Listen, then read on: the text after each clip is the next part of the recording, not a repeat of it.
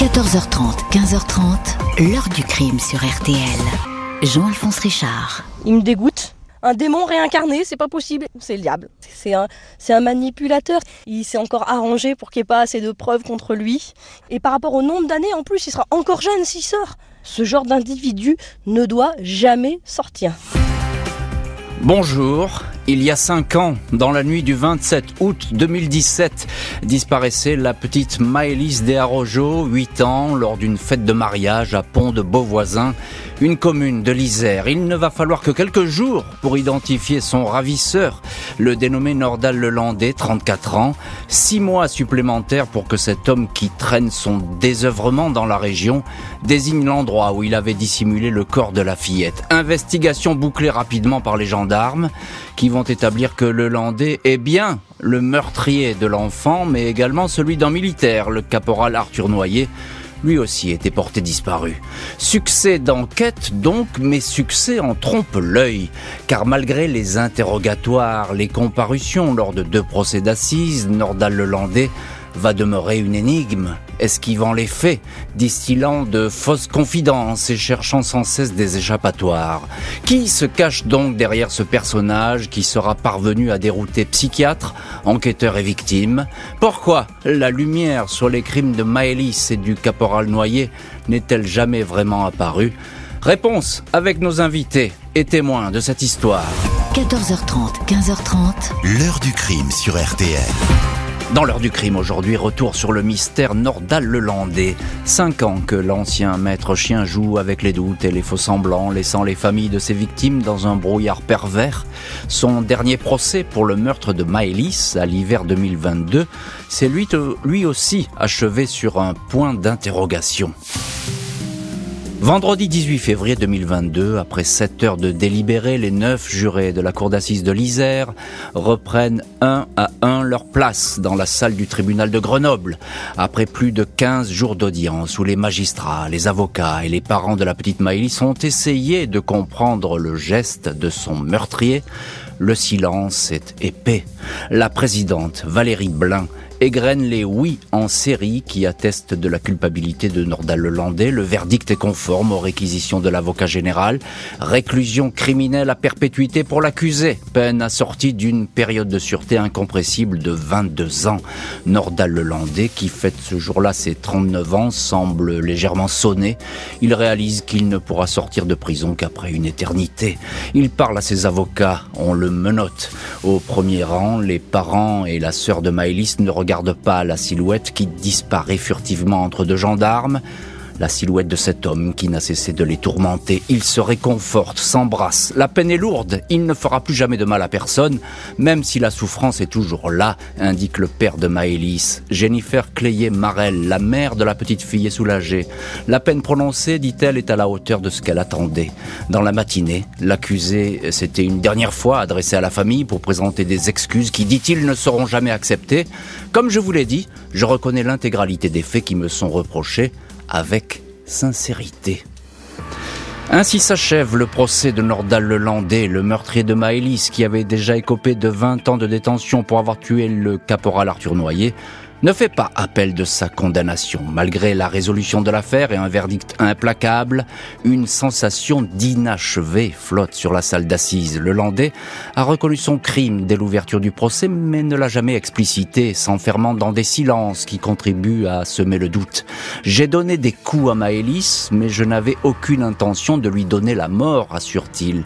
À sa propre mère, qui n'a cessé de le soutenir, et à son meilleur ami, qui l'exhorte de s'exprimer, Nordal Le Landais répond pas maintenant, plus tard. Je parlerai plus tard.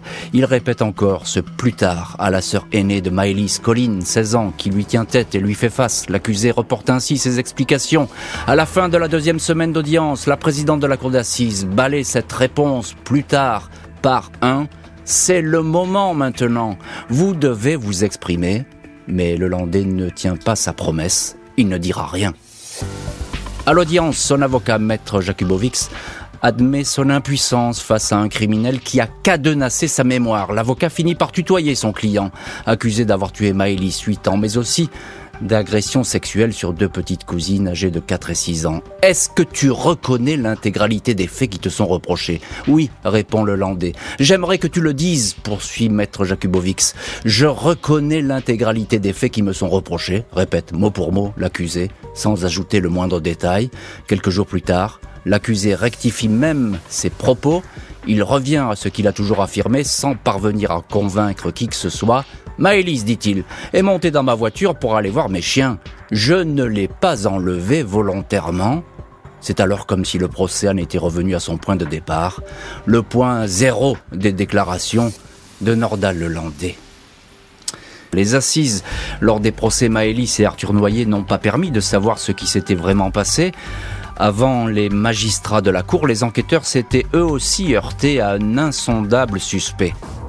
5 février 2018, Nordal Lelandais reconnaît enfin son implication dans la disparition du caporal Arthur Noyer. Mis en examen dans cette affaire, l'ancien maître chien avait toujours nié toute implication. Confronté à une expertise téléphonique, il se retrouve acculé. Ce n'est qu'à ce moment-là qu'il admet avoir pris le caporal Noyer à bord de sa voiture à l'issue d'une soirée en boîte de nuit au centre de Chambéry. Jusque-là, il avait tenu bon insondable, imperméable aux questions, comme s'il s'était fabriqué sa propre carapace, analyse alors un enquêteur. Attitude strictement identique dans le dossier Maëlys, malgré les doutes qui s'accumulent autour de lui, les témoignages défavorables qui s'additionnent, le Landais tient bon jusqu'à ce que les experts de la gendarmerie détectent une infime trace de sang dans le coffre méticuleusement nettoyé de son Audi à trois grises, le véhicule qui a servi à transporter successivement ces deux victimes, le militaire et la petite fille. Dans les deux dossiers, noyé Maëlys, les explications du suspect pourraient presque se superposer tant elles semblent calquées l'une sur l'autre. Pour le caporal Noyer, le Landais évoque une dispute à propos d'un téléphone portable et un coup de colère. Il s'est défendu, il n'a pas voulu tuer. Il n'a pas voulu non plus donner la mort à Maëlys, il affirme l'avoir frappé trop fort du revers de la main parce que celle-ci pleurait. Malgré des aveux en demi-teinte, contraints et forcés par les preuves et les indices qu'on lui présente, Nordal Lelandais va continuer à ne distiller ses confidences qu'au compte-gouttes, continuant à nier les évidences et dissimulant le plus de détails possible. Lundi 24 septembre 2018, soit 13 mois après la disparition de Maëlys, les parents de la petite fille espèrent sans trop y croire que la reconstitution de l'enlèvement et du meurtre vont donner les clés de la tragédie. Jusque-là, ils n'ont pas cru une seconde aux explications données par le Landais au juge d'instruction, à savoir l'explication d'une mort accidentelle, un coup fatal. On connaît notre fille, on sait qu'elle ne serait jamais montée dans la voiture elle-même. Pour moi, il l'a forcée, il lui a fait peur, il l'a menacée, pour moi, il est venu au mariage en voulant faire du mal, assure Jennifer Clayer-Marel, la maman de Maëlys. Des parents Persuadé que Nordal Lelandais a jeté son dévolu sur la petite fille dans un but sexuel, l'ancien maître chien assure lui qu'il ne voulait pas abuser de Maëlys, mais ne dit pas pourquoi il l'a embarqué. Le corps trop dégradé de la petite victime, réduit à l'état de squelette, ne permettra pas de découvrir une preuve irréfutable d'un viol ou d'une agression sexuelle. Un enquêteur qui a approché Nordal Lelandais le présente comme un spécialiste de l'esquive, soucieux de son image, toujours enclin à détourner vers d'autres le poids de ses propres responsabilités. Avant le procès Maëlys, il s'était ainsi mis en scène pour gommer sa sombre réputation dans une lettre de prison, adressée à une amie et révélée par Paris Match. Lelandais écrit ces mots J'étais si bien avant, mais l'alcool et la drogue m'ont mené ici. Je comprends toujours pas ce qui s'est passé dans ma tête. Je suis si calme et généreux.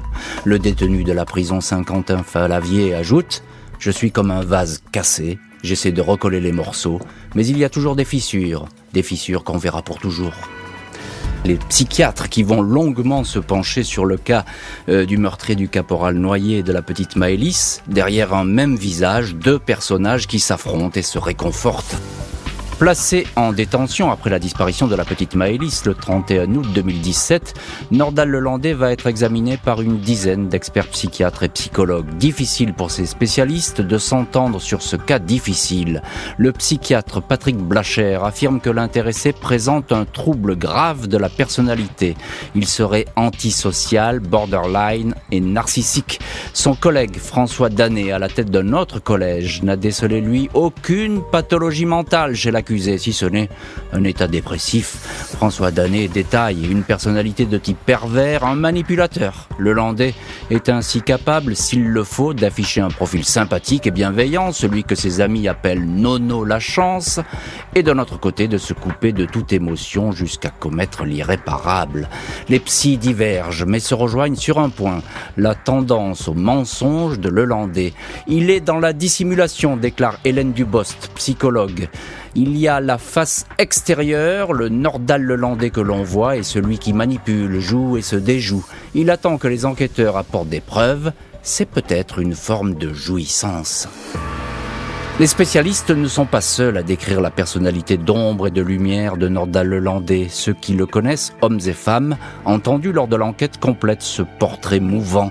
David, 36 ans, gérant de société, l'un de ses meilleurs amis, décrit ainsi un personnage caractériel, impulsif, qui pouvait péter les plombs pour pas grand-chose. Un homme qui venait chez lui et insistait souvent pour garder sa petite fille de 3 ans. Il indique qu'il ne lui aurait pas confié son enfant tant il le trouvait instable.